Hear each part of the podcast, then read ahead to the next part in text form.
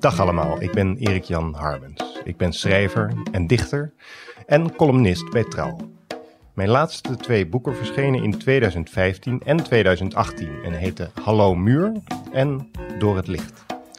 In Hallo Muur praat ik tegen een muur over de periode waarin ik een burn-out kreeg, een echtscheiding doormaakte, een vader en een aantal beste vrienden zag overlijden en moest stoppen met drinken, omdat het donker te donker werd. In Door het Licht schrijf ik over leven in het licht en dat dat licht soms zo fel is, waardoor ik bij momenten toch weer terugverlang naar meer duisternis of op zijn minst wat schemering. Het gaat over hoe ik alles voel en dat alles soms zoveel is.